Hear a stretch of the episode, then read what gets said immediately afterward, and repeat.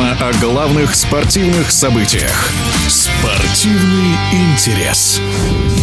В Доминикане стартует чемпионат мира по пляжному самбо. Стоит отметить, далеко не все знают, что есть такая дисциплина. Да и турнир по этому новому виду спорта пройдет лишь в третий раз. Чем отличается пляжное самбо от классического, в чем сложности выступления на песке и насколько популярно пляжное самбо в мире, расскажет российский самбист и дзюдоист, призер чемпионатов Европы и мира по самбо Михаил Мартынов. Ну, отличие в первую очередь, конечно, то, что борьба проходит на песке. В связи с этим нету совсем борьбы лежа, то есть оцениваются только броски в стойке. И самое основное правило, схватка останавливается после первого удачного броска. Это золотой бросок, golden score. Если рассматривать арсенал технический в стойке, то все приемы, которые мы делаем в спортивном самбо, также легко применяются и в пляжном самбо. Каковы шансы на успех у российской сборной? Россияне, конечно же, как и в предыдущих двух годах, являются фаворитами. После личной борьбы на следующий день проходит также командные соревнования по системе стенку на стенку. Здесь также россияне одерживали победу. Из восьми весовых категорий только Артур Хапцев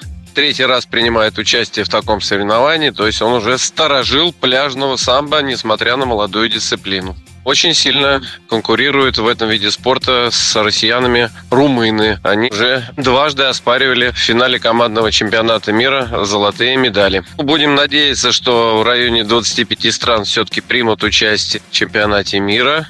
Каждый год их становится больше. Пляжное самбо пока молодой вид спорта. И насколько он станет популярным, покажет время. А пока готовимся следить за очередным чемпионатом на песчаных пляжах Доминиканы.